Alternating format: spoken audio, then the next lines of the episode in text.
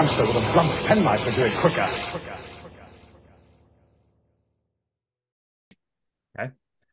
Welcome back to A Hamster with a Blunt Penknife, a Doctor Who commentary podcast. And it's me, Dylan Rees, here again. And obviously I'm with Joe. Say hello, Joe. Hello, I'm delighted to be here to talk about this fabulous episode. Wonderful. And we've got someone else here as well. We've got Luke Beloy here too. Hello, yes, I can't wait to talk about this episode too. It's great. What? We know. Did that not sound convincing? Everybody knows what you think of this episode already. Yeah, well, it's good that we've got two people here that really like it, isn't it? Indeed. Yeah. Yeah, because because I, I just uh I just think it's shite. Well, that's the podcast done. Thanks for listening, everybody. So I, I declared in our our um, thread on Facebook, I think this is potentially my favourite opening episode of yeah, the... which is which is nuts. You know, no. I'm going to hold back on the swear words at okay. the beginning because no one wants to listen to that. Uh, but that uh, that's nuts. I don't know whether I one hundred percent agree, but definitely, I mean, all the two-part openers uh, are my favourites. I, I I don't really... really That's nuts. Yeah. I, um, like, I, I don't like any of Russell T Davis's episode ones of any of his series at all. That's nuts as well! Yeah. Yeah, I, he's definitely got the weaker ones, though. I think, the, yeah. I think like the only actual strong one is Smith and Jones. I think Partners in Crime is a masterpiece. It's not Partners for me. In Crime... It's got its moments, but he's running on empty by that point a little bit. And Murray Gold by that point is just too over the top. If you listen to, and Jack pointed this out to me, if you listen to the score to Partners in Crime, it might as well be the score to like a screwball comedy or something like that. That's what's great about it? Or an animated movie. Oh, no. That, that music makes me want to curl up and die. It's not for me. I think all Moffat's openers are brilliant, actually. There's not a dud. There's not a dud. I know you don't like Deep Breath, Dylan. Uh, no, but actually, I think, I, I think out of all of them, that's probably the weakest one. But I mean, uh, you compare eleventh hour is eleventh hour is top three of compare the new series. Deep Breath to this. Oh, I mean, oh, oh. It's badly structured. It's badly paced. It's mm. got a boring first half. How do we go anywhere? But, okay, so we need to get this out of the way first. Then for my for my like, let's say hatred of this episode. It's that I, I don't. I don't buy into Jodie Whittaker as the Doctor, and I don't buy into Chibnall's vision of the show. And so anything else that might work, structure or the fact it looks nice and that, is just surface level stuff. I, it, it, fundamentally, I do not like the show. I don't like Lenny Henry. I do Does anyone that? actually like Lenny Henry? Because yeah. that's exactly how I feel about Matt Smith and Stephen Moffat. So I, I understand where you're coming from. If you're not behind the Doctor and you're not behind the vision for the show, you're automatically in a bad position before you even press play. Yeah, it doesn't particularly matter what the story is or, you know, how good it looks or anything. You don't buy into the show. You're just waiting for the show to change. And I think as well, like, if we're diving in, Series twelve, I've got really bad memories of Series twelve, just that hating it at the time. It really turned me off Doctor Who at the time, and so yeah. like whenever you go back to it, it it, it it's it sort of comes with that anyway. Uh, why did I hate it at the time? Because it's shit. And uh, so so I know I'm. This is this is the bad bit about this podcast, really, is people are going to go. Is well, we invite you on. They're gonna. Well, then people are obviously going to ask, explain it, then explain why you don't like it. And actually, I, I find it really hard to. I think. I think I'm, I'm going to sound like a hypocrite quite a lot because a lot of the stuff I'll say I don't like, you might apply to other areas and I do like. And we've mentioned the snap joke before that I think is absolutely awful in this. But if it, Matt Smith said it, I'd probably find it great. If you just pretend to be a sexist and not like a female Doctor, everyone will understand why you don't like the era. I would like to say that, Dylan Rees, you are in fact responsible for this because you said yeah. to me, me and you are too positive about this era. Let's drag Luke Malloy in because he'll well, be the voice of I reason. do also, I really wish I could sit here and truthfully say like, oh, okay, I'm excited to watch it with two people that love it and see, and you can, I'll see it through your eyes and maybe I might like it. I just won't. I just can't oh, see that. Off, then. uh, do, you know, do you know why I think it's important to do this? Because this is not the, the most popular era of the show. It's also not as unpopular as a lot of people would have you have you think. And I do want to hear somebody criticise it, and somebody that I like, rather than that. Those really, there are some really nasty podcasts out there um, of some horrible people who I won't mention. But they are bigots, and they are sexist and homophobic and transphobic and racist, and they exist within the Doctor Who community, and they fire all their bile at this era of Doctor Who because it's too woke or whatever. And the, I'm talking popular podcasters um, who will remain nameless. And so I just wanted to, um, I just want to hear somebody who doesn't like it, who I know isn't any of those things. I'm going as to be completely anonymous as well, but I don't think it is just bigots. There's podcasts that I know who, that, and they're in no way bigots, but there is a tone of I'm a bit better than this T V, which is very odd to come on and talk about an era of a show and just be like, well, I'm I'm enduring this. I'm tolerating this because I know something. Just don't fucking talk about it then, you know, because you just sound like a twat. Yeah. Okay, so well, we've we've agreed to do this because, you know, it would be fun to get someone who doesn't like it and, like, yeah, you used it, love it. If, you know, I was in my own time or doing my own podcast, I wouldn't watch this. And when we did Lost on Gallifrey, apart from when they actually aired, we never ever used to talk about the Jodie Whittaker era, just because neither of us particularly liked it. Um, just to it clarify, would be, it would be a yeah. Going back to Tilly's point, it would be a hell of a lot of a smoother road and journey if I just said I liked it, because I know it comes with, of course, you're under the cost straight away. Of there's there's only one example of a female doctor, and I'm saying it's the only one I don't like. So that obviously comes with a bit of, you know. What about the Roof Doctor? There's two. Come on. I mean, uh, eleven minutes. Eleven minutes. No one's done any of their finest work in eleven minutes. I think, and I think we all know that. The Roof Doctor would count if it was like just sort of justified. I know it's stupid and artificial, but like the War Doctor counts because he's almost he's justified with the whole like Day of the Doctor. He's explained where he is in the in the whole, like, you know, from first to eleventh where he is. But I mean, oh, you're that fan, are you? Yeah, I am. Like that the mystery, fan. You need to know where all your doctors fit. It's no wonder you're a Stephen Moffat fan. It's not necessarily knowing where they fit. It's just none of it particularly makes any sense.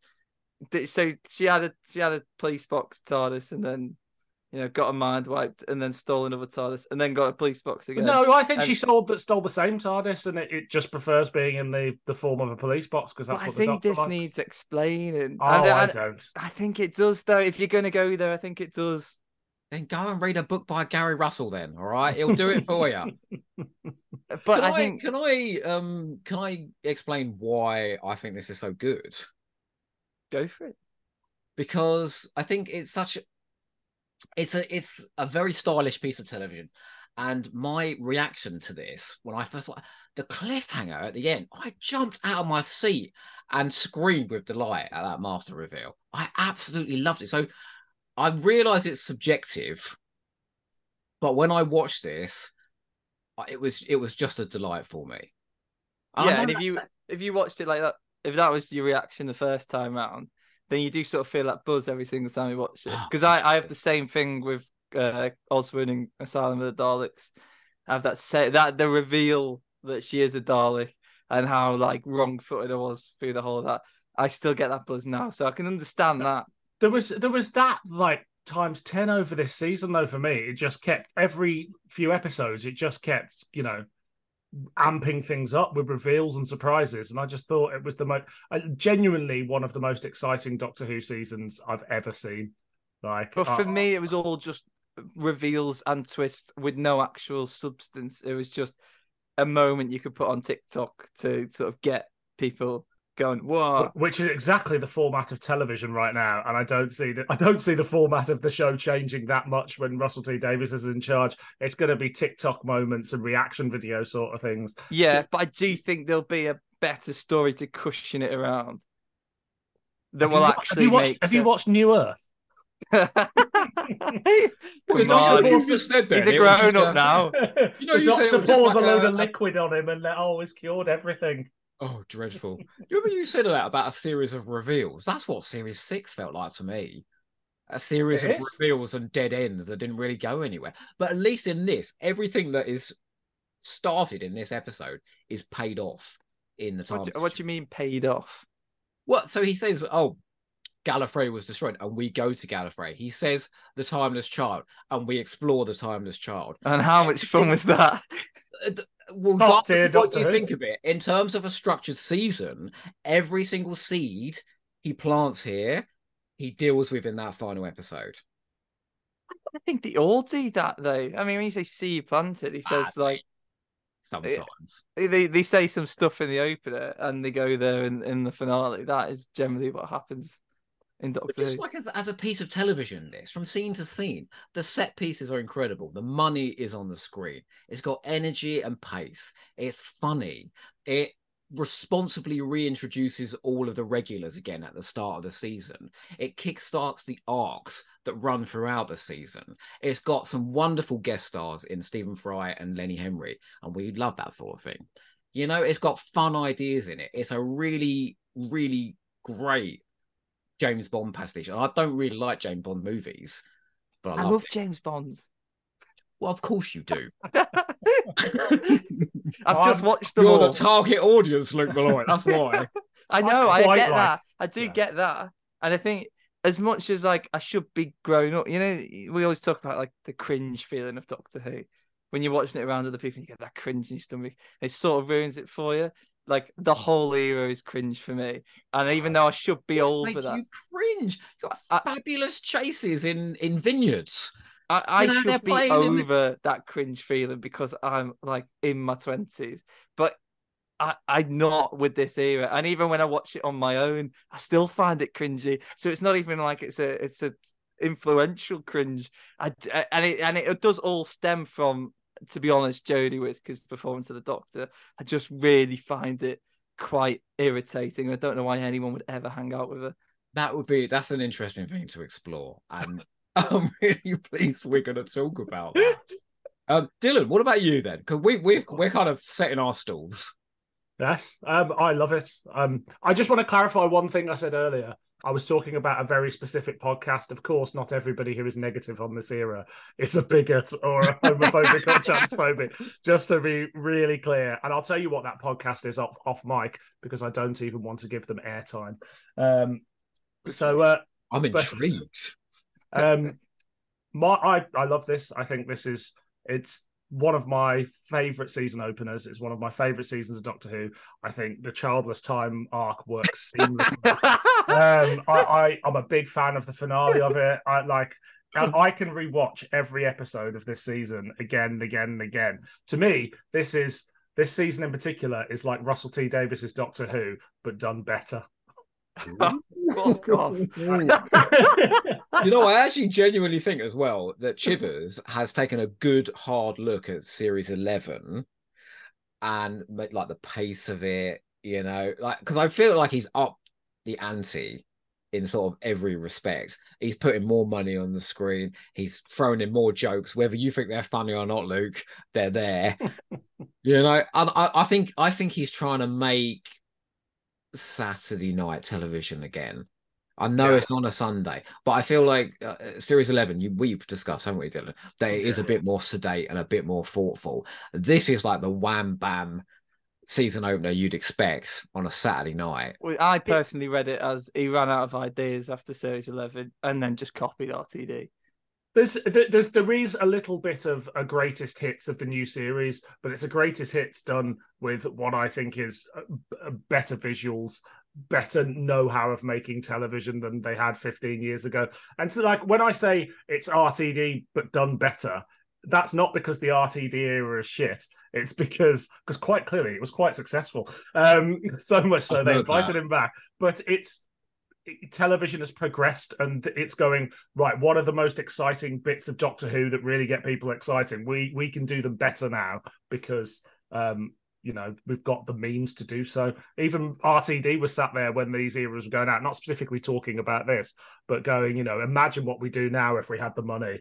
And, uh, well, I don't space. think it does do it better. Oh, I, and I think we're, we're, Doctor, we're Doctor Who fans. We don't care if it looks good. no, I, I, I think we do nowadays. Yeah, oh, yeah. I, I think there's a certain level of standard it has to hit nowadays. Otherwise, it will be mocked, and then you get the cringe feeling again. Look, don't I come think... at me. All right, but I think scene for scene, there's more money on the screen here than an Impossible Astronaut.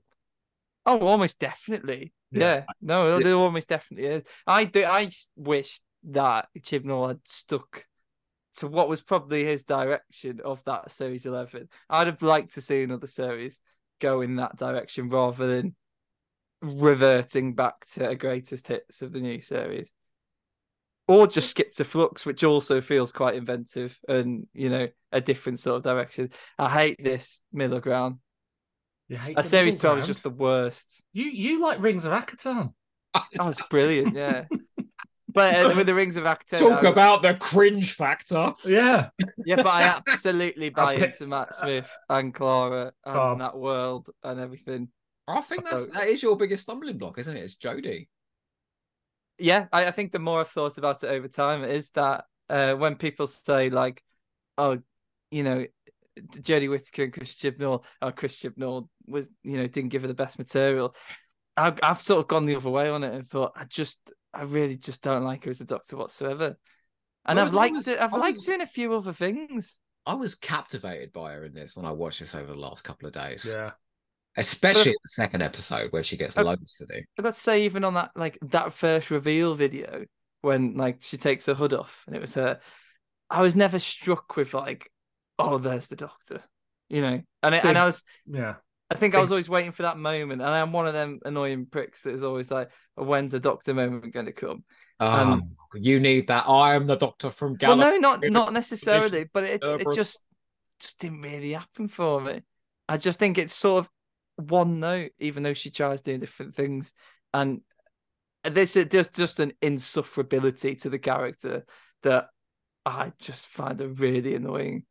For me, it was when she fell through that train and the woman who fell to earth. I was just sold straight away. Yeah. But that if you if, if you do it that quick, though, you're going to love the era. I was sold on Matt Smith straight away. Yeah, but Matt Smith is the Doctor straight away and then systematically becomes less likeable and less like the Doctor as he goes along.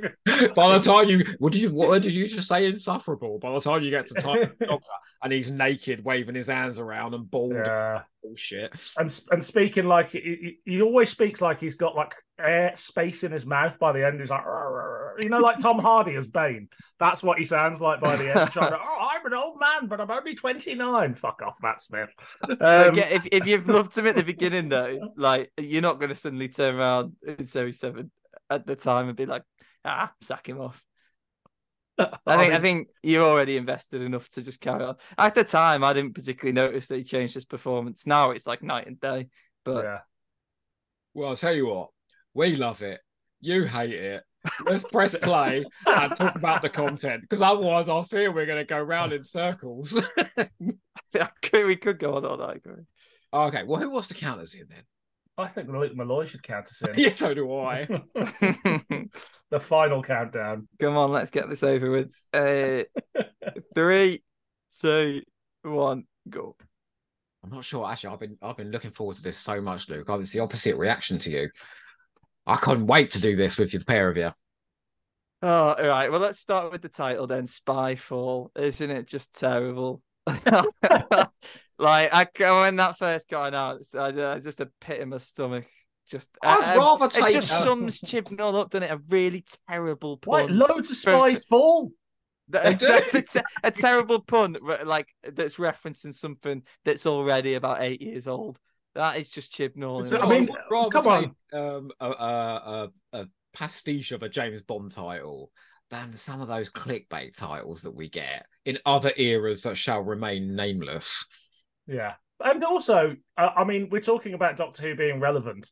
It's always done this thing of being behind popular culture. Look at the Doctor Mysterio, and superheroes are big. Which superhero movie does he choose to past- pastiche? Exactly. Yeah, which is which which was refreshing at the time. because all we were getting was the same old superhero movies. Lou, yeah. That's all we had for a year, Return of Doctor Mysterio. And what a year that, it was. That, that was the worst worst year of my life. Uh, I've heard people if, having a good old whinge about Chibnall and his um, globe trotting. Oh, I think it's perfect. One. I love it as well, but it's a bloody James Bond pastiche, for God's sakes. You know, you've got to go around the world. I think it's more the fact that it could just be any country, doesn't it? The countries could just be anything, uh, any single time they do this. Yeah, but I mean, you know, Russell T Davies, I think, is is sort of a fan of that sort of thing, and so was Stephen Moffat. They all they'd all throw up these things, and I don't think. I think it's it's just a, a narrative device, and you know, no one actually believed they went to Sydney in the pilot, did they? Or was it Melbourne or whatever? Yeah, no, they weren't. They weren't there. Fuck yeah! And you know, Daleks in Manhattan. There were no Daleks in Manhattan. No, I would do. The Statue of Liberty was there. This could be a bloody movie. I mean, I watched yeah. the first couple of scenes. A bad movie, though. A, a fantastic. Well, regardless. Movie. Um, and it's that thing that it, you've got to remember. This is New Year's Day, right? Mm. So this this is the big launch on New Year's Day, and you know, around New Year's Day and Christmas and stuff, there's always Bond films on. So I think it's that you know, I, I'm not a big fan of the Christmas special. So to have Christmas dispensed with and this sort of stuff going on, it's it's it's a breath of fresh air. No, for me. Again, I love the Christmas specials, and I love that I love that feeling that Doctor Who's on on Christmas Day. It and feels being like... really shit. I, But it's and not just to be contrary. It feels like I a love present. Both. It feels like a present. Uh, but it's always the most. I've said this before. It's always the most embarrassing Doctor Who gets is a Christmas special, and that's what the rest of the world thinks Doctor Who is like. I'm. I'm. I. This. The, the, first fifteen, she, the first fifteen minutes of Husbands of River Sagas. They haunt us all. They haunt us all. The um, Shooty Gatwa debut being a Christmas special terrifies me, especially. Uh, when I read a supposed synopsis for it online the other day, I was just I like... I know what that is. You, know? Yeah. You should I don't be wanna... scared. No spoilers, I, don't want, I don't want to spoil anything for anybody, and it's probably not true, but it was genuinely one of the worst Doctor Who stories I think I've ever read a synopsis for. Uh, do you guys know that Ryan plays basketball? Is this what you meant about your seeds paying off in the finale, Joe? Yeah, but he, he, he also... Actually, it does, doesn't it? Because he throws that bomb in the last episode. If that's all you need. I'd forgotten all about that. Thank you. If that is all you need. No, it's also setting up his mate, who we return to in the one episode of the series that you haven't seen, Can You Hear Me? That's very important later in the season. Okay. I just think as well, rather than doing that, I'm going to do some comparisons to Moffat, as cool as I am. Rather than doing that, oh, you know, she was a... Uh, a nanny one minute and a teacher the next, and fuck knows what happened in between. We're just back on Earth and we're catching up with every one of these characters and the people that are important in their lives. I think that's a great thing to do at the beginning of the season. It grounds yeah. them. I agree. Thank you very much. And I love her family. I know you do. I like her family. I uh, I wish we'd have seen a bit more of this. It, it interests me more than quite a lot of the other Chibnall stuff. I, I, one criticism I do have of the era is I think w- there is a missed opportunity not going to see Yaz's family more. They could have been the Wi-Fi family. They uh, cutting back to them on Ranskorav Av Kolos and stuff like that to show some jeopardy to the planet Earth and stuff would have really, really helped sell it. And it me. would have helped Yaz out as well to bolster her character up a notch. Because yeah. at the end of this story, I don't really care about those people in that conference centre that are having their faces sucked off or whatever's going on by their mobile phones. But Yaz's family, I already care about. So that yeah. actually adds a bit of tension to those scenes. Yeah. Do you agree? I'm not sure where, at what point she stops working for the police, but come Flux, I believe she's chipped him off. Yeah, yeah. She says it, didn't she? Do you think, do you think she's working for UNIT now? And any potential spin-off? Oh, sure, yeah. Fucking Yaz and Mel working for UNIT. Yeah. I don't actually have that much. Like, I don't particularly have a problem with any of the three companions. It is more just the Doctor herself. I, it's a bit weird to bring a, like Graham's cancer storyline in it full stop, I think, in Doctor Who, really. But- I think it it sort of grounds him, and it's an interesting thing. I don't think they do too much with it. I would have preferred a little bit, a little bit more. But then Chibnall said it was. Didn't he say it was something to do with his own diagnosis or something that, that he had cancer or something like that? Okay, well they they say they brought he brought in the adoption storyline because yeah. he was adopted, so maybe maybe there's bits of his life listed. Right, what you know. There wasn't an episode about having a hair transplant, though, was there?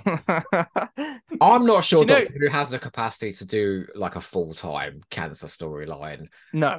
Well, no. So I think that what they do in order to give his character... Oh, God. See, I was I was there when they were filming Arachne to the U K, um, and I met Bradley Walsh on the street and asked for a photo, but he said he couldn't because it would give away his costume. That is true. I, I've always looked at that costume and thought, what? Was he just was he just paying me off? He just knew you wouldn't like it. That was all. He knew I was going to go online and fucking... Now, don't you tell me this ain't the Doctor. Look at her. She's got all the guts and oh, she's got goggles on. Wow. Yeah. No, but she's well, I mean, how is that the... any different between Matt Smith and a fucking face? Yeah. Well, it doesn't really matter what you stick them in or what you stick on them. It just matters, do you like them? And I don't.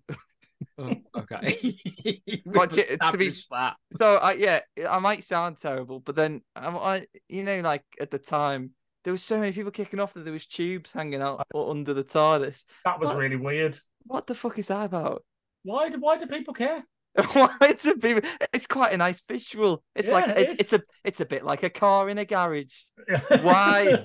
Why would you moan about it? Yeah. But I'll tell you what. In terms of shorthand of of reintroducing those four characters, he does that in a couple of minutes, really well. And then they're back together, and now the story starts. The the proper story starts. They're off to investigate.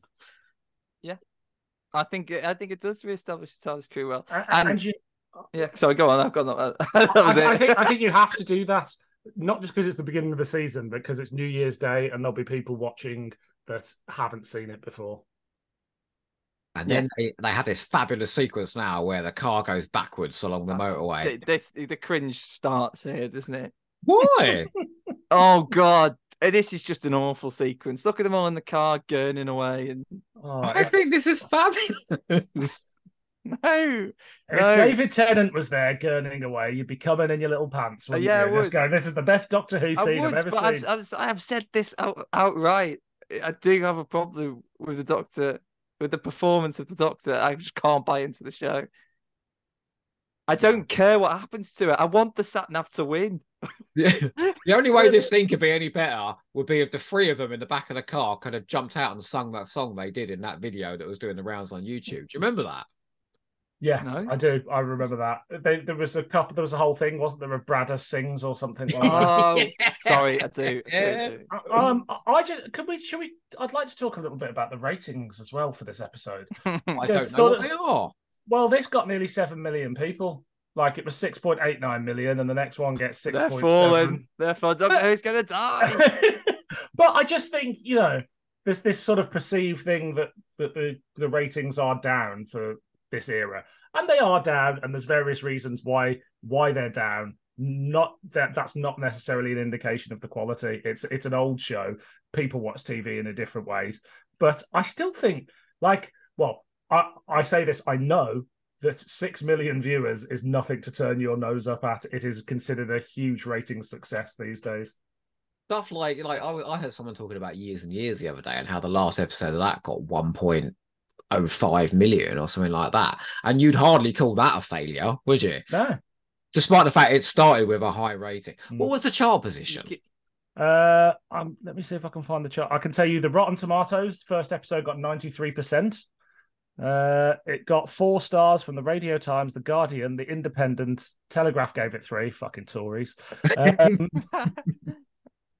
I can't find the chart position here because but... T V ratings are so sort of outdated, and because you can you can take the same figure and say it's a massive success or a massive failure, and just spin it however you want.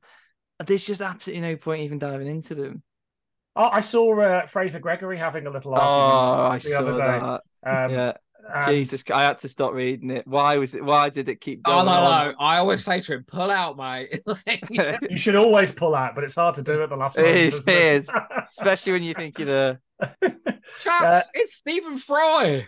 It's the Minister of Chance from Death Comes to Time. Ah, it is, it is. And do you know what? He's perfect for this role. He is. Sort of jubilant... Um, government operative. Oh, by the way, why did the Sat-Nav not just shoot them? Why is it shooting all over the place? And when actually, it's a stupid question. To it's Doctor Who. Let's move it's on. Doctor... I, I, I'd also like to talk a little bit about Doctor Who supposedly wasting cameos and wasting appearances. Oh, by I, hate I have this. strong yeah. opinions about that. As you I know. hate uh, this. Uh, so the way it works is you write a script, and it's very rare that you write a script with a particular actor in mind. Then they come to cast it. And it's a lot of the times there are two things that will decide whether someone's going to do it. The amount of days it takes to film, uh, which Stephen Fry, if he was on set for more than two days, I'd be very surprised. And how much money you're going to pay them. And you always have a long list of people you'd love to do it. And you've got to see who's available, who wants to do it. I imagine Stephen Fry, very busy man, was not like... It wasn't like, oh, we, we offered him a big part and he couldn't take it or he didn't want it. It's just he probably had two days free when they were filming this and said, do you want to do it? And he was like, yes, I've got two days free. He went to Cardiff, did his thing, and that's the same with everybody else. So the idea they're wasting a guest star, do you know how busy that man is? Do you know how busy he is? They're, they're not gonna, you're not going to just suddenly cast him as the master or something like that. Well, and that is an attention-grabbing name. Yeah. Whatever anyone it's... thinks. And of course, like Moffat says... Sure, you know, if, if so-and-so's available, I'm going to put them in. Of course yeah. I am, you know. It's going to get people watching. And it's a great sort of distraction from the real guest star of the episode, which is Sacha Dhawan, who wasn't in any of the promo material. It's yeah. a lazy criticism to yeah. say that they wasted a guest star. I hate it. Olivia Colman. Why yeah, didn't they give her that? That's what I always choose. Ian McKellen, only, Michael Sheen. It's only because I, I would love to see Olivia Colman in a big, juicy role. You know, and I'm, camp it up. And I'm sure she could still do it. Doctor Who is not afraid to reuse guest stars. But why would you not use the best star you can in this yeah, scenario? Fair comments. Exactly. Oh, I love all of this crazy tech. They've got laser shoes, laser cufflinks. Yeah. My uh, favourite moment was when they announced Stephen Fry and he was shot on a little video with like a creased sheet dangling oh, behind him. What was that all about? A light came on and he looked like a bloody groomer, didn't yeah. he? my my then, guilty pleasure of the episode is the laser shoes. Sorry, carry on. I love the laser shoes. It's a very shit Doctor Who idea. Well, I no. get, Bradders gets to do his old shoe shuffle line, doesn't yeah. he, as well, which makes me die. It, it, it's no stupider than the concept of a sonic screwdriver or sonic sunglasses or anything like that. I love the sonic sunglasses. Oh, but it's a science fiction like version well. of the spy genre as well. It's yeah. perfect. Yeah. What science was the... Fiction. Science fantasy. Who sang the, the song to Skyfall? Can we get them to redo it as Spyfall? Yeah. Why? Why? That's that's a trick they really miss, getting her um, to redo.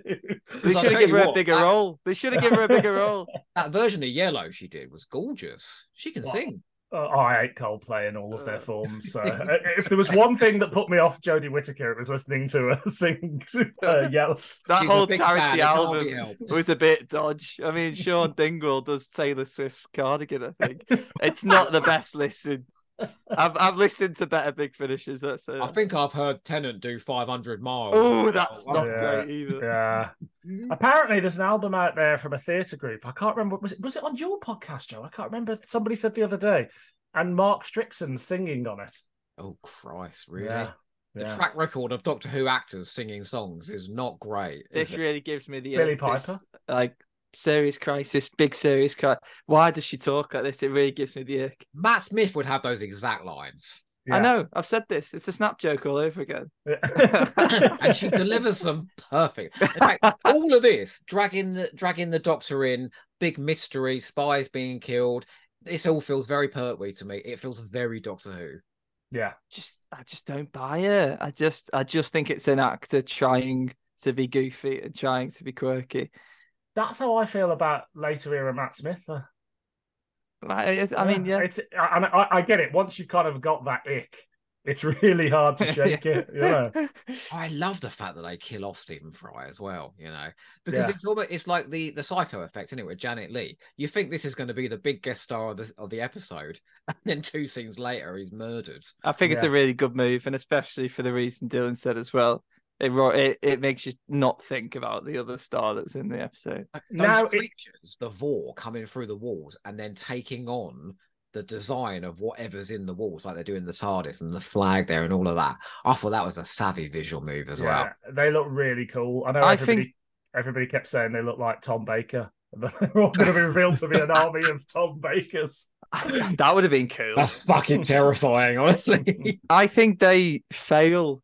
You know, it, it, it's in summary, I think they fail. I think that the effects there are pretty cool, but I think they fail because they don't really transform into anything recognizable. They, they, they, they have this little bit, and then they're mainly just beams of white light. And I was sort of waiting for them to take a final form. Uh, basically, I was waiting for them to transform into the Vord because I think that was the fun theory going around at the time. When I first watched it as well. But you know what? Doctor Who designs are generally shit. I'll take them as beams of white light over some terrible. But you know what I mean? No. You don't think they they were they, this was like an intermittent form that they were. I, I think this is not the fault of this episode or of Chris Chibnall. I think this is the fault of um, Doctor Who fans overthinking things. They're an invading force from another universe. That's all they need to be. But, but they are also just a white light.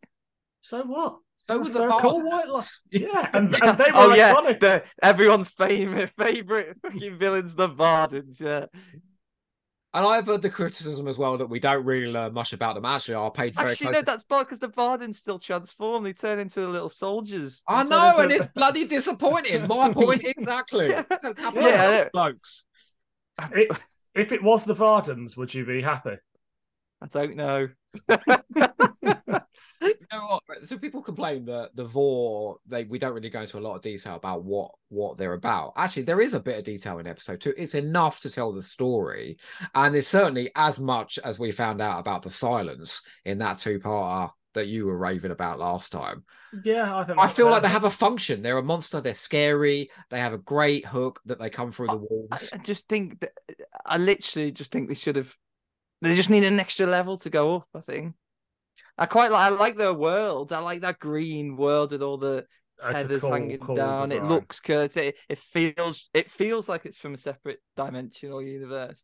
It really works in that level. I just there's nothing to remember there. You don't go, oh, you don't have kids in the street or like, you know, people who watch Doctor Who going, oh, do you remember the Kasavin? They were bloody good monsters. And I know you can apply that to a lot. I know. But there's but... such an embarrassment of riches in this story, right? Is that the monsters don't really matter because you've got fabulous Lenny Henry being smooth as, and then you've got amazing Sacha Dhawan being sinister and psychotic. And people do remember Sacha Dhawan as the master. Yeah. Mm-hmm. uh, we'll, now... save, we'll save talking about him till the time comes. Now, don't you even start with me. Right. Have you seen my name? On this, chat. I have seen John Sim wannabe on your wing. Yes, yeah. Okay, we'll get there. Now, um, it's also interesting to remember, at least the way I remember it, when I went online after this episode and the next episode were aired, the overwhelming response I saw on Twitter was very positive, yeah, I and I think that. The negative reaction to the finale, I think, sometimes taints this whole series, as with the previous season, um, and. I remember everybody going, "Oh my god, that was one. That was amazing. That was one of the best episodes of Doctor Who."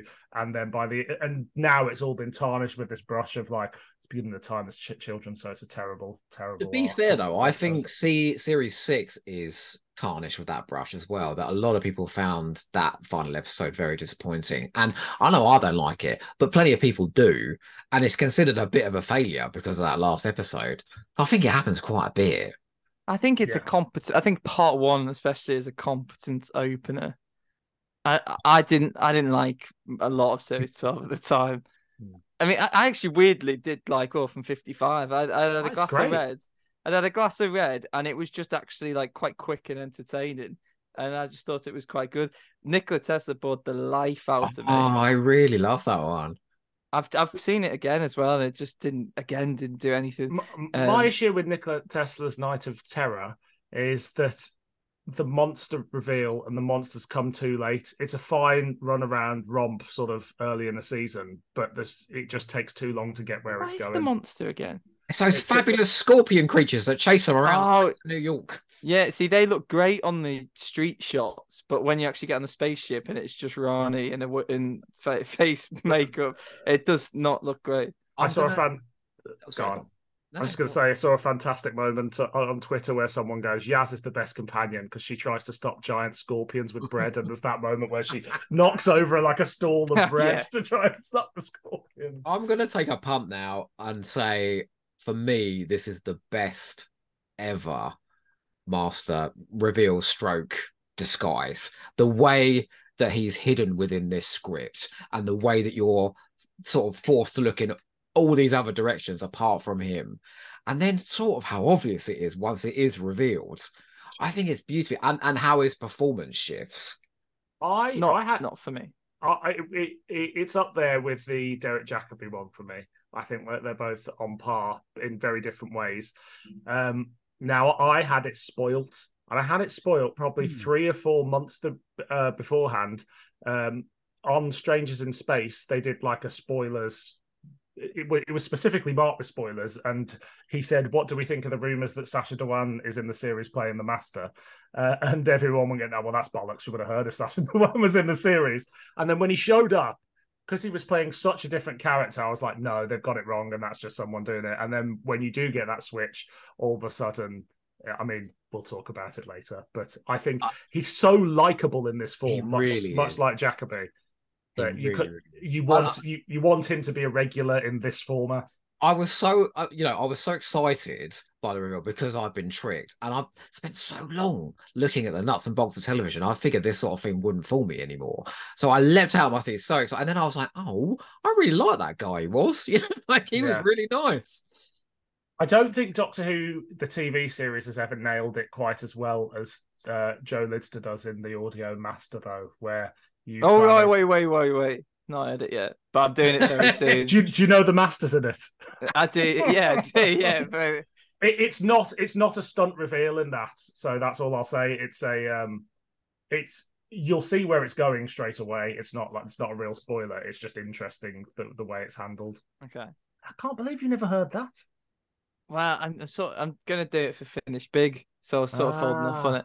Oh, I see. Okay, it's it's not it's not very good. No, it's. it's yeah. I am I think, I sorry. Think, um, Dhawan Peerless in the role. I think he's mm. just perfect for this role. No, I've got big issues with Dhawan in the role, but uh, we'll delve into a bit more in part two. But okay. for, I, at the time watching it, I remember the the reveal happened, and I just thought that's cool. That was my general reaction. It wasn't like out. You are seat. unworthy of Doctor Who, Luke Malloy. No, it just was because it, it it it comes too much out of nowhere. I think mm. for me, I mean, like the... you go, oh, I can't believe I was wrong-footed by it, but I can because it very easily could have just not been the Master as well. Yeah, but part two relies on him one hundred percent being the Master, being the Master, yeah. and indeed the the arc for the series. It is a complete hinge for the story that he is the Master. We go in a completely different direction after that. Yeah. I, I, we got in about fifteen directions in part two, but you know. Is that a good thing? I, I do have a question on Doctor Who continuity here, and this isn't a dig at this story because it applies to nearly every story the Master is is in, apart from one, which is Utopia and Sound of Drums. Why is that the only occasion where the Doctor can f- sense the Master being around? no. No. Yeah, no, no, it's a fair point. Why does I mean, the Master I, always end up shacking up with these dreadful aliens that always try and turn on him? Yeah, the, no, the, the Master story before this is, I think, a million times better at wrong foot in the audience and being a better Master reveal with Johnson the, taking off. I mask. think the Gomez That's reveal, a, the... the Gomez reveal in Dark Water isn't a patch on this. No, no, no that not that one. The Johnson one in the mask.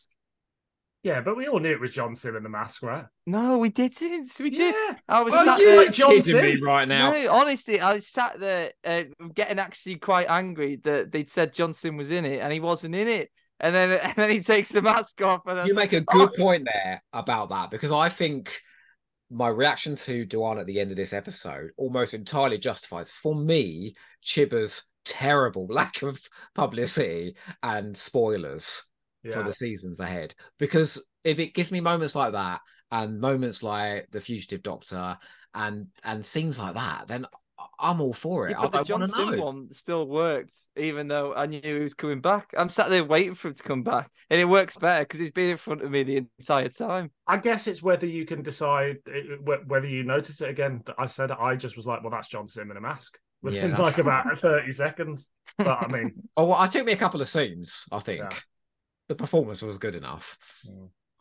and then the, the the Michelle Gomez thing was nice. The sort of build up over the story, but it was, and the fact that she even says about watch some um, random access something or other that spells out Rani and stuff like that. And, you know, but there was, it, there was no point that I was ever like, that's the Rani. It was always the Master. There's there's no so twist there. And, and, and, you know, they come out of Saint Paul's and the Cybermen are there. And again, it's all stuff we've seen before.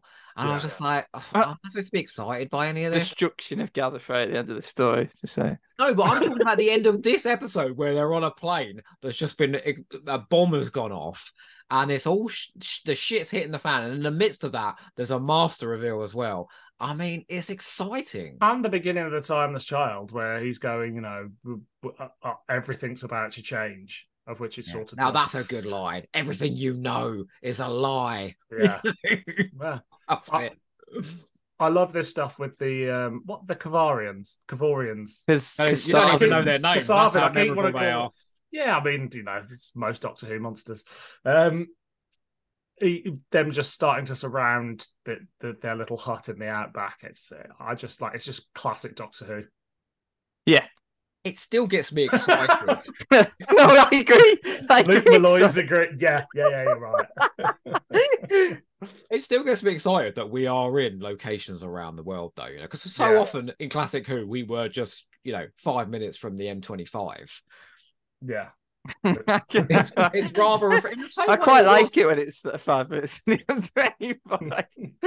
no, no, it's a good thing. It's a good thing. I'll bet you do.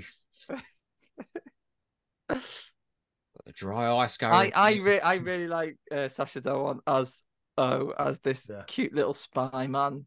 I yeah. do. I, I like the spy master.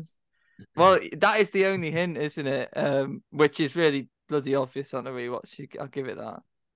Yeah, I'm not sure I care about any of these guard characters. I'm just like no, no, but they're there just to be Star Trek murdered. Richers, aren't they? Yeah, exactly. Doctor Who always needs some unit soldiers or whatever to get murdered.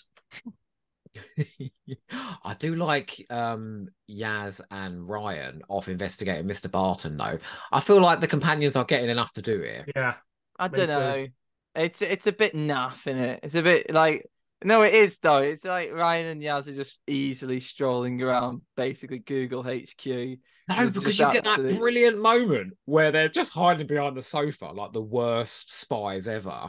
And he walks in the room and goes, I know you're here. And I, I remember watching it going, oh, oh shit. And he's talking about the Kasavin, isn't he? And not about, yeah. oh, that's a great moment. It's fine. Yeah. Also, the fact that, that, that you know the companions always get to have that those moments of like, oh, I'm going to go undercover investigating. It's a classic Doctor Who conceit. This is where they most look like Tom Baker, though, isn't it? The uh... Let's see. Oh yeah. Thanks, Dylan. I'm never going to not see that anymore.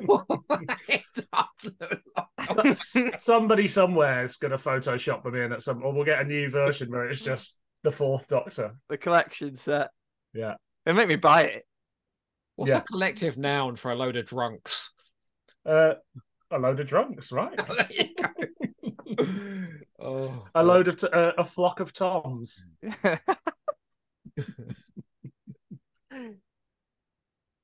Oh, no, that is all I can see. yeah, I, I've never noticed that before, I've got to say.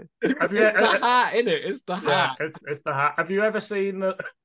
uh, have you ever seen them without the effect on them? Because they are people in suits. They're sort oh, of... No. no. Are they like um? Are they like Kronos from the Time Monster? A little bit, yeah. There's, there's a bit of Kronos energy to them. Um, it's there's a somebody who worked doing V F X for this series basically put up their reel, and it was like before and afters of things. It's on YouTube, you can see it, and it's it, it's well worth a look. Do you not think it's had a big clue as well that he is not who he seems to be? That he seems to have all this technology in his little house that yeah. can capture beings from another fucking universe. Yeah, but I mean, uh, it's it, it's really interesting actually that M I six are also just like, no, we don't we don't bother with aliens. So so we've just got one guy that looks after aliens. At no point unit went, we should pick this guy. I know they've gone. At no, this they've point. gone. They've gone. Let's not get into that. Well, they come back. Me. What are you moaning about? It doesn't bother me. I'm just saying it was controversial at the time. Yeah, it'll bother you when it was like the tubes in the TARDIS. It, unit will bother you when it's a bunch of sixty-year-old former Doctor Who companions from the eighties with their own embarrassing spin-off oh, show. Man, oh, I can't wait. I I only liked Unit what, once maybe I like Unit in the seventies when it's a cozy little family, and I like it in in eighty-nine in Battlefield when it's camp as shit. And, and that's the only real time I've liked Unit. So you don't like Day of the Doctor then? I don't like that Unit. Like, oh, no, boy, it's Gemma Redgrave, and it should have been. yeah. yeah. Yeah. Can I say about Jodie Whittaker's Doctor? Because uh, a complaint that I've heard from Toby Halo on my own podcast is that she always has all the answers about everything. So she comes in and she's pulling out information about every planet they go to and every alien race they go to, and things like that. There is a ten minute sequence here where she has no clue who these people are, where she's trying to figure out who they are, what their language is, what they're about, where they are. I think it's a fallacy that she's got all the answers. No, in fact, I would say she's one of the doctors that has the least amount of yeah, answers she, she, in terms she, of the new series always doctors. Bloody asking questions. Well, it's the only way to learn, Luke. So, here's a question for you, Luke. If this was exactly the same story, but it was Matt Smith, do you think you'd have more time for it? Oh, I, I definitely think I'd have more time for it, yeah. I mean, that's one hundred percent I'd have more time for it. But I did, I'd still have the sort of problem I'd, I've got with Sacha Dhawan's Master, which is just that we've had it before in John Sim. But I, I'd rather talk about that a bit more as we as we get nearer to but, it. But but I think, again, we're in this era. I've said this about Jodie's Doctor before, and I think it still stands for Shuti Gatwa as well, is that we're now in an era where the people playing the Doctor, or indeed the Master, have only seen the new series versions of those characters. So if they are drawing from anyone, it's going to be... The Sim Master may seem recent, but, you know, at this point, admittedly, he's been back, but it's still two years, three years since we've seen the Sim Master. That's a long yeah. time in the, the, the mind of a casual viewer who... There are people that, the exist, show anyway. You know, that think the Sim Master was the first one, right back yeah. at the start. Yeah, of the but show. I mean, all, all the doctors, are, are, you know, are different to an extent. All the modern doctors are, are sort of... I mean, Matt Smith and Tennant are sort of similar, but, like, they're different enough that I, there's no I, reason. I, I think Matt Smith, Tennant, and Whittaker, uh, you could put them all in the same sort of category as very, very similar doctors. I think the only ones to be truly unique is, like, from the, the brand, is probably Capaldi and Eccleston. And the, uh, other, the other thing about the Master is it's not just the Master himself, and I I just think he's riveting to watch. I, I know you don't, but I, I do. I like that sort of psychotic child. I wouldn't say he's not riveting to watch. But not, it's, it's the effect they have on the Doctor that they're paired with. And Dhawan yeah. brings something out of Whittaker that you don't see at any other point. And it's like when she bares her teeth and she gets properly angry. And I love those scenes. See, I don't I don't see that. I well, don't I'll see, point it out I, to you in episode but two. But I don't, don't see like her performance raising to anything. or And I definitely don't feel... Mad. I don't feel like... that sort of connection like the Doctor and the Master have, where it's Tennant and Sim, oh, that... or it's Capaldi and Missy, or Delgado oh, and Pertwee.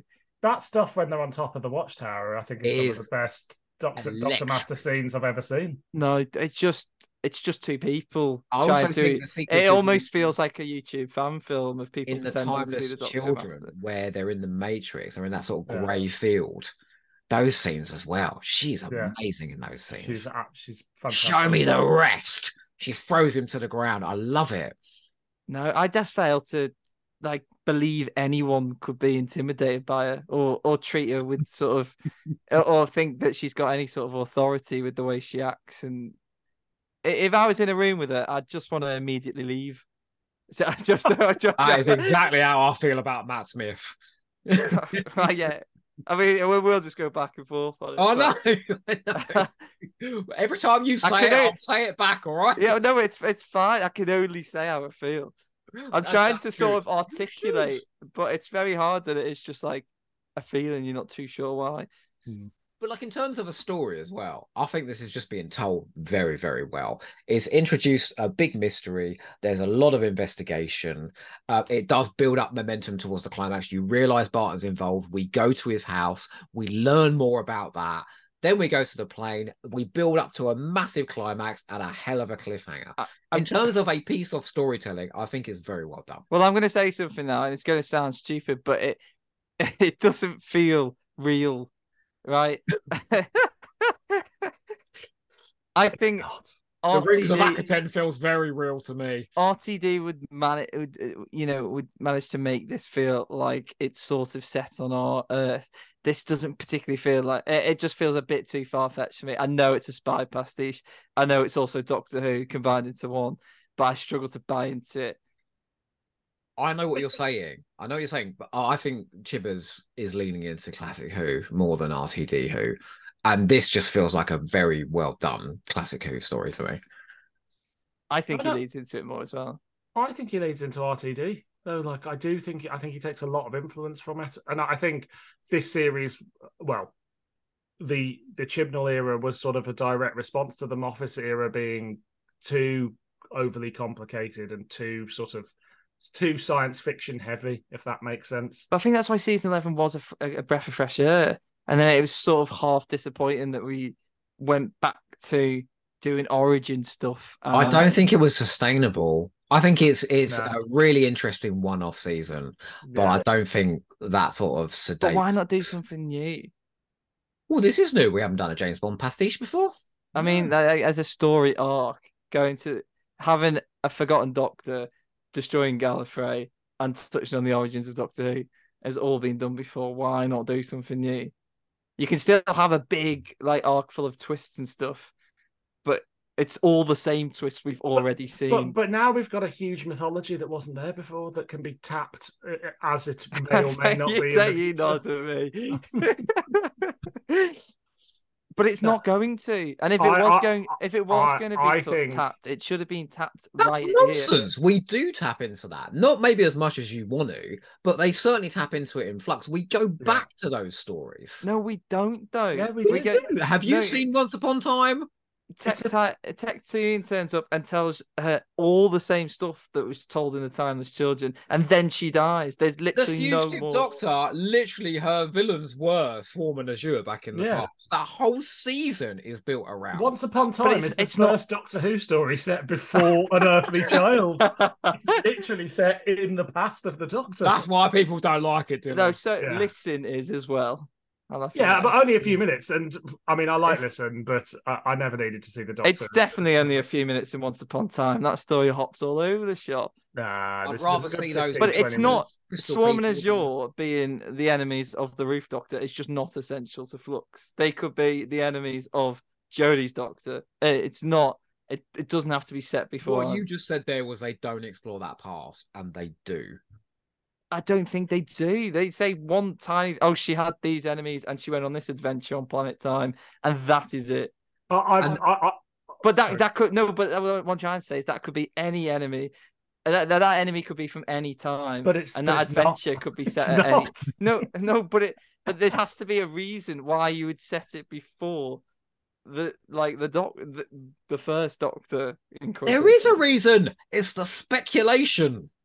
And it's learning about Swarm and Azure, who are from that time. Yeah, sure, it's not sure, sure catnip to Doctor Who fans. It's not justified enough. Doctor Doctor Who fans just want her to look in the mirror and that, and to fucking see Patrick Troughton's face or something not, like no, that. No, it's just because we're all just... obsessed with somebody who's been dead for thirty fucking years, just, who it's... nobody in mainstream media knows who he is. It's not justified enough. Ian Levine's just had a heart attack, you know. Not again. Oh, oh what? Too soon? Sorry, Luke. Go on. You're trying to make a point. So, sorry, Ian. I'll just say it's not justified enough to, to set it beforehand and it just be a normal adventure that any Doctor and any enemy could have. Like, if, if you're going to make the point of it, it has to be sort of special. Say that about any villain in any Doctor yeah. Who story at any point. No, but specifically this, because it's a different... Whatever it's meant... Whatever the Doctor and this timeline or whatever's meant to be. Like, people talk about Dalek as, you know, it, th this big reinvention of the Daleks, but how easily and quickly did... Th when they lo briefly lost the rights to the Daleks, did they manage to take the Dalek out of that and put in the fucking... floaty balls from three seasons later, uh, and thankfully know? we never seen that version. No, but I just I, I think you underestimate how interchangeable threats in Doctor Who are, even in some of the biggest. It's very rare you get a story that can only be told for that monster, that villain, that Doctor. In fact, I can think of uh, only a handful. But it seems pointless to sort of uproot you know, the, the origins of Doctor Who, to put a, an enemy and a story I, beforehand I don't th- for it, it, when it could just go anywhere. It doesn't change the roots of Doctor Who. It just gives it gives you more, right? Because it, it doesn't change, change it, anything just... we've anything we've. It doesn't counter contradict anything we've heard before. Really, it doesn't change it for it, me because I just don't that's, believe that's it. That's the issue that I have. They feel like it's contradicting all of those stories that we've had before, but actually none of them gave a shit about anything that came before. They were just telling stories. I, I think a lot of fans, me included, just go, that didn't happen. In the same way that in the T V movie, he says he's half human, and a lot of fans turned around and went, that didn't happen. As far as I'm concerned, it all happened. You know, I, I, Curse of Fatal Death, they're all doctors. I, I, I do remember Luke and Chris on Lost on Gallifrey decanonising most of the Whittaker era, if I remember yeah, yeah. correctly, in their, their sort I, of ranking. That was half, half gags. Yeah. Can I, um, can I can I very quickly just bring us back to the story? Because I just... And that wasn't a criticism, guys. Sorry. Um, because we just had a moment where Yaz was whisked off into that very bizarre realm, which I do like visually. It's I think amazing. It's very... Especially when it pulls out and it's sort of endless. Mm-hmm. It's not, it's nice and weird. And she thought she was going to die. And then we have a sequence where she's overwhelmed by the fact that she thought she was going to die. And I think that's him again addressing the fact that people say that Yaz wasn't getting enough focus. Oh, see, I just think it's a bit stupid. Not, not, I li- like the world and I like her going there. I think her, it's too easy that she's just magically pulled back a second later. Why not leave her in that world to properly explore or get hunted or something? And then when well, she comes back, like, then she's crying and a bit haunted by it all. It seems too easy that one minute later she's pulled back and she's upset. She's been on alien worlds before. There was nothing going on in that world. There's no reason why she'd be upset. I'd like to see how you fare on these adventures. You know, I'll be crying my eyes out every five minutes what they get up to. It's, it's not real, Joe. It's not real. I think, I think, um, uh, God, I've forgotten her name. Mandip Gill delivers Fear, especially when you think about scenes in like Village of the Angels and things like that, pretty much better than any other companion in, in the new series run. I think no, I think I don't, I think I don't she's think desperately it, underrated. I don't think she's very good, but I only say that because she doesn't make me feel anything, and so it's hard to know whether it's just because I don't buy into the show that then I don't buy into like, you know, all the separate bits. I think we're quite used to having very special companions as well. You know, like we've had the whole Amy Pond and we've had the whole Clara, Bill less so. But it, I think it, it's it is a bit of a shock for everybody that, you know, not everybody's actually River Song's parents or the Impossible Girl yeah. or anything. That, but that I think we've had we've had so many seasons of elevated companions. But you don't necessarily have to be very special people, huh? You don't necessarily have to be special. I think the best of the best. I think all the companions, the other companions are just interesting. These are just ordinary people. I don't think that's very interesting to watch. Sometimes it is, but I think three of them alongside each other isn't. And all the other companions, whether they are, you know, well, let's just focus on Bill, who who is just a normal person, but she's actually really interested and engaging to watch. What's um, so interesting about Bill? I've I've still I think the performance is great. Yeah, I think she's very naturalistic and she's fun to watch. What is so interesting about that character? But Tell this me. Is where it boils down to just a, a feeling. I love watching. She Bill. She is just a contemporary character like Rose, who steps into the TARDIS. There's nothing especially. Yeah, but I love watching her. I feel like she's a real character that I'm invested in, in a way that I just don't with Yaz. And it's not necessarily like all of them, because uh, I sort of quite like Graham and Ryan's relationship as much as Tosin Cole doesn't give a shit about what he's doing at all. I think I think there's a strong possibility you're right there. It's some it somehow works. It somehow does. I know. It's baffling, isn't it? I, I mean, think, I mean, Ryan, they Ryan. give Yaz focus in stuff like "Can You Hear Me?" Again, an episode that you haven't seen. Yaz would have some definitely of that stuff benefited towards the end, where where she's realizing how she feels. I'm very invested. I know you're not. Yaz would have benefited from a bit of Jackie Tyler treatment of being in some stories and out of the others. Of just like when they let, or like at least just in that in the first three episodes of Series eleven, it's just Ryan and Graham, and then when they come back to Sheffield, Yaz comes on board, or just so there's a bit more focus at points, and that would have helped address the balance of the four of them. I, anyway. I buy that actually a little bit. I do buy that. You know, they just discovered that the Kasavin are all over the Earth. Um, there's a map there that shows them all. And the silence. I mean, there's just a lot of aliens all over the Earth all the time, isn't there? Always. There, there always is. But um, did you know that the person who voices the Kasavin also voiced the face of Bo back in the day? Really? Yes. It, Next up his voice a bit, though, because they're, they're quite deep and sexy. Well, the, this, the, the face of Bo was even deeper, wasn't it? Sorry, my mind, my mind went somewhere that I'm so sorry.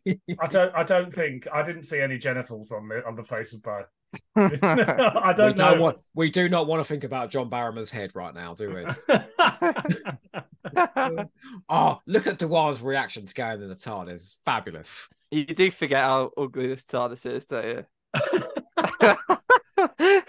I feel like the only big mistake is those penises that come towards us. I mean, no, it's not the only mistake. The console doesn't really have any like buttons. The crystals. Oh, come on, you, you like the toy shop that is the Matt Smith's first TARDIS. Yeah, and there's switches and buttons everywhere, and typewriters, oh. and ketchup and mustard and all that. But can uh, I ask, why would the TARDIS? Yeah, because the TARDIS regrows in the eleventh hour. Why would the TARDIS decide?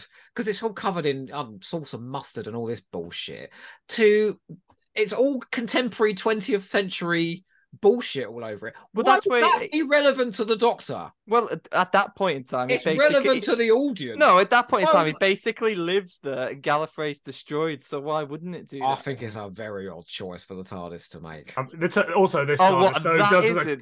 Yeah, because that looks rude. a bit exotic. It looks a little bit alien. It looks yeah. a bit shit. It also does have a custard cream dispenser in in this version, which as well, is the only to... nice thing. I love a the... custard cream. Yeah. Oh, uh, it... all of these scenes now. Yeah, well, Segan Aknol has actually just made himself known with a little Bond riff. Yeah, um, I do think I could have done a whole episode of them spoofing Bond a bit more though. Like I could have had it all casinos and yeah, you know, and jets Sexy and, as hell. and you know, but yeah, they don't have I'd the money agree. to do a Bond. You know film. what? Can I let you in a little secret? There's a sequence in a second, right, where you got Yaz and the Master, and they're at the at the crab's table together, right? And she gives him a little look like she wants to fuck. Yeah. Yeah. That was enough for me to be convinced that Yaz was under the Master's thrall for the entire season, I, and a lot of people. It was. A I big was waiting yeah. for that with the drop in the Timeless Children. We were, uh, we, were, we were all shipping Yaz and the Master before we were shipping Phasmin. Yeah, I, I'd I'd have liked it. That is hot. Oh, oh, here we no. go. It's here.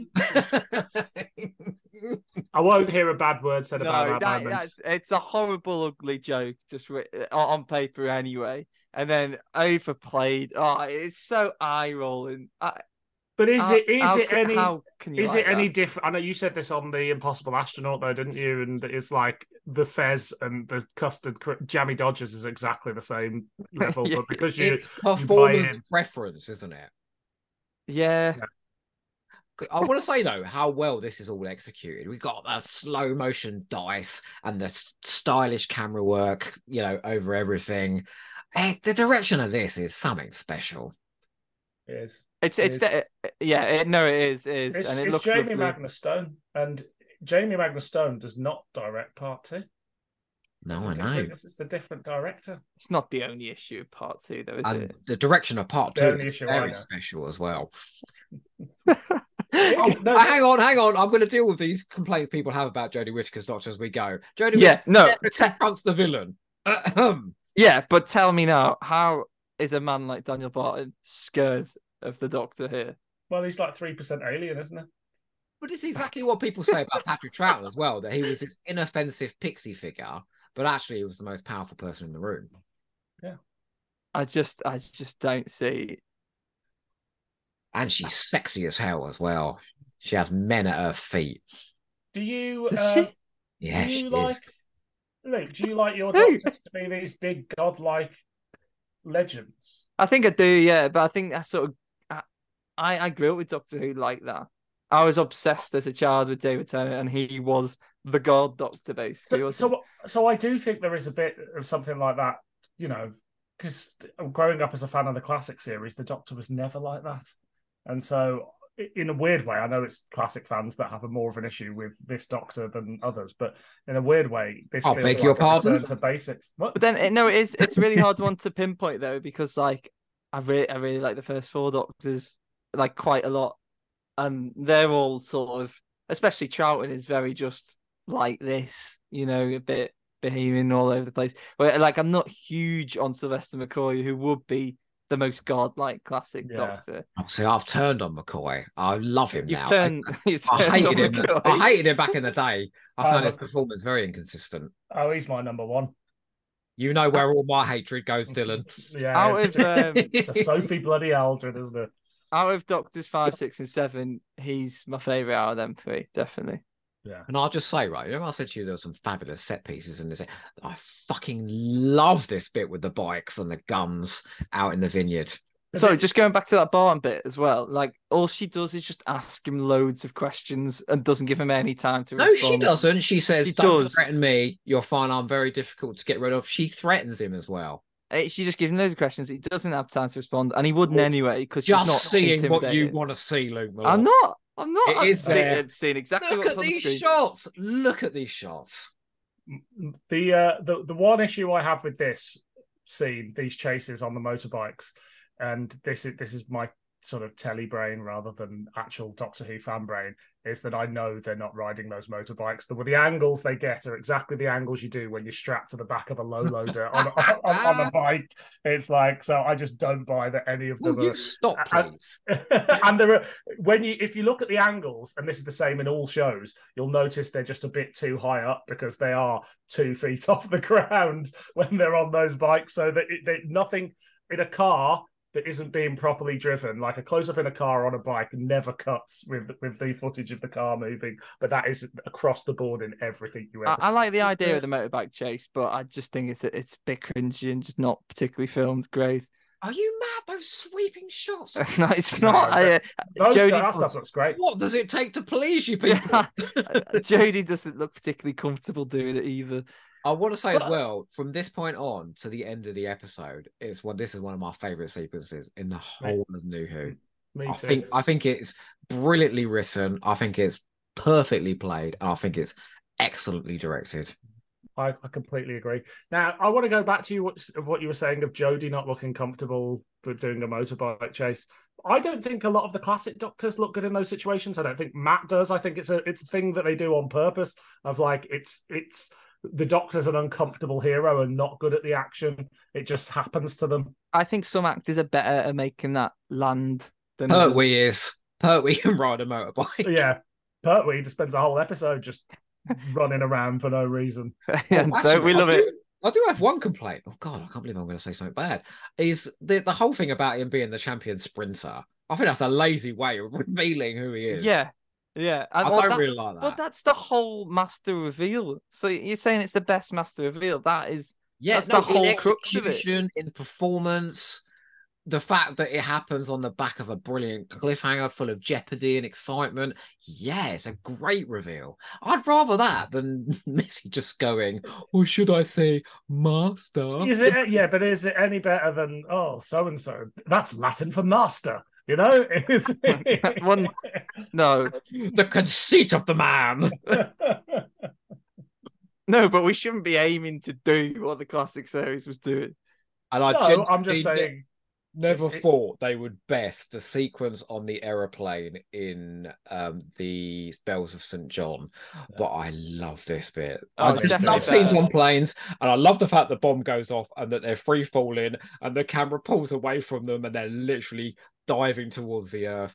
In terms of jeopardy, I don't think it's been bested. Yeah, it's it's definitely it's, better in Bells of Saint John. No, it isn't.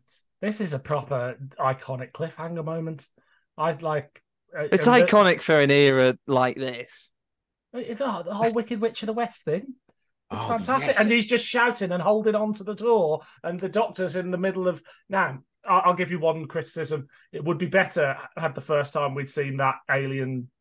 Like alternative universe been when Jodie was transported there, because Yaz gets out of it so easily that we know the Doctor's going to be out of it next yes, week, right? Yes, which is again, that's... if the Yaz had still been in it at this point, you could have a bit of a dual thing. But I on. love the fact that he pulls the fella out of his pocket Yeah. In, we're going back to tissue compression. We're yeah. back in the Logopolis days now. I, I also love the just the, the sheer joy on his face when he's like, "I've tricked you for so long," you know. It's it, and the moment he's caught and he sort of goes, "Oh," and then he's like, he just he does become a different character, and it's fantastic. I like the fact that Tosin Cole goes, "Master," as if that's a bit embarrassing. You know? Like... I like that the Evil Dan music is playing in the background. oh. oh, actually, you, thank you very much, Luke. I, this is one of my favourite um, musical pieces as well. I play this all the time. This I really like it, but I think it, it's because of Doctor Who poop and not because of watching the Whisker era. It's a, it, no, it's, they made it's it famous. That starts slow and sort of menacing and then builds in excitement. It's great. Go and listen to it in isolation. Oh, no. put, put, put, it, put it on your sexy playlist. It's a real uh...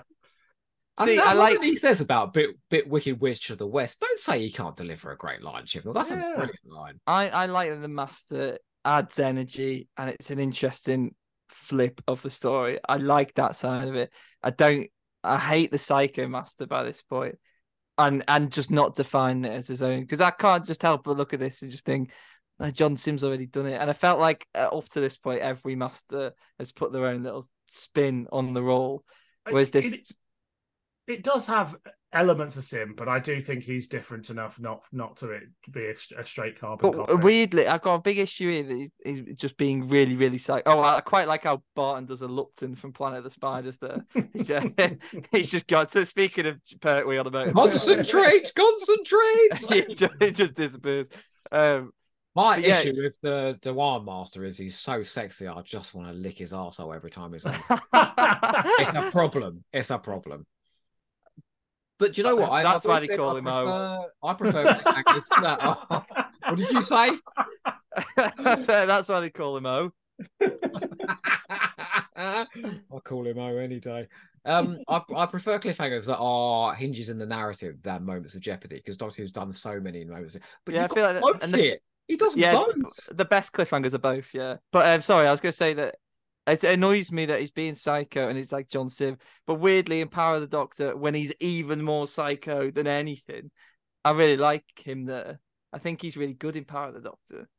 The moment here where he turns round and they're behind him and the plane, and he's like an instrument of chaos and he's screaming his head off. I just think he looks great. Yeah.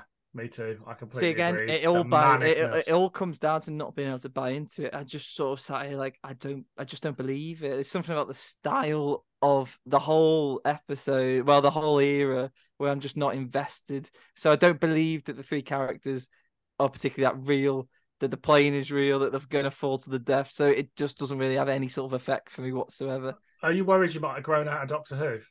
And that's I, well, I did. Getting... I threw a big hissy fit at the, um, four episodes later after finishing with the June and not watched it again. That's what I did after I watched Nightmare in Silver. This is the end of me and Doctor Who. We've all right. And then you got Chowton running on California Beach next week. Oh, don't even start with me. Uh, I, I was going to say this earlier, but I actually don't think Doctor Who's done with the Timeless Children. I, I think, no, I don't either. I, I think it will rear its head again in the Russell T Davies era. From what I understand, he was less than impressed with the Chibnall era, but I think Davies is magnanimous enough that if he's going to celebrate Doctor Who, he's going to celebrate all of Doctor Who. It depends what he wants to do with it. Like, if it, I think he can either just ignore it, I mean, we never go back to it again, or he really dives into it. I don't particularly mind which one he does. My biggest issue with the Timeless Child as a by the end of the series and by the end of the era is that it's a massive cannon grenade chucked in there that is really for absolutely nothing whatsoever. So is the John Hurt Master and Day of the Doctor. It's exactly the same. Yeah. It's and it's not though. Why? It's it, it's it's it's a plot device that's thrown in because. The B B C didn't want McGann and Eccleston wouldn't do it. But Stephen Moffat manages reason. he manages to justify it and make it I don't, literally I don't, crucial to Day of the Doctor. I don't because he's, he's he's he doesn't he's not really any different to any of the other Doctors. And they cast John um, what's John Hurt? I was about to say John Sim, but it's not. Mm. Um, they cast John Hurt, who is the sort of person that Doctor Who fans think is a fantastic actor because he did television back in the sixties, seventies and eighties that they love. But, it, you know, it's not... Uh, As as little as I know about the Ruth Doctor, I do. I still at least think it's a smarter move than than I, I have real problems with the War Doctor. I think it's just such a lazy thing to do as well, is to bring in John Hurt, have him play a classic Doctor because that's what he's doing, and then make all those jibes, classic versus new, in Day of the Doctor. Those are such lazy jokes. It was the fiftieth anniversary. It's not lazy jokes at all because they're working on they're working as a joke for someone who's never watched Doctor Who before, and there's a lot of jokes in there that are working for people that have watched every single episode. I, I, I, well, I didn't actually laugh, I'm afraid. I, I think a lot well, of the you've jokes... You've got a crap sense of humour, I'm afraid. I, I actually think a lot of the jokes in Day of the Doctor send the show up in a way that I think, and obviously it wasn't, it was a hugely successful broadcast, but I just think it, it, it pokes fun at the format of Doctor Who a little bit too much. That's... It, it makes it it makes people go, oh yeah, Doctor Who is a bit shit, actually, isn't it? The, you know, the worst thing that Day of the Doctor did, I can't believe we're talking about this now, is how much it belittled the Time War and made it such a fucking yeah. boring Star yeah. Wars-esque Time Lords versus Daleks shooting around Gallifrey. After all those enticing one-liners from Russell T Davies, and then inspired a shit ton of well, monotonous Big Finish stories. Yeah, I mean, it, it is the line there that it's like the last day of the war and the resources are like expired from both sides. But it can't be blamed for what Big Finish went on to do. no, but I was, it, I was just I, expecting more somehow. It, but that that whole thing of the Dalek and Dalek being the last Dalek is so sort of belittled. It belittles the Eccleston era, I think, in terms of the the the struggle that that Doctor went through post Time War. And then the fact that the Time War was never really over. I can totally understand why someone would think that. Like that, that someone's me. No, no, right. I, I, I can, because it, it was definitely something at the time that sat like the yeah. It wasn't. Uh, it took a while to swallow that. Like during that whole time of Eccleston and Tennant, it is still out there. And I actually yeah. thought I I thought Day of the Doctor, when they were gonna reverse the button and everything, they were just going to wipe out that timeline of nine, ten, eleven, and then we'd start with Capaldi as the new ninth Doctor. I sort I get now that's a bit confusing for an audience now, um, but like that could have been quite cool, and now it's just an abandoned timeline of what would have happened. I don't know how I don't know how we're here. Not so you know, shit, isn't it? You know what is quite cool is that, you know, there are Doctor Who fans that love the Chris Chibnall era and hate it. There are people that love and hate the Moffat era and the R T D era. And they're all welcome here on a hamster with a blood pen knife, like we are right now. Should we go and watch episode two? Let's do that, yeah. Sounds like a hoot. We, we all still get on, right? oh, oh, yeah, yeah. Hair of it. I want to lick your arseholes as well. oh.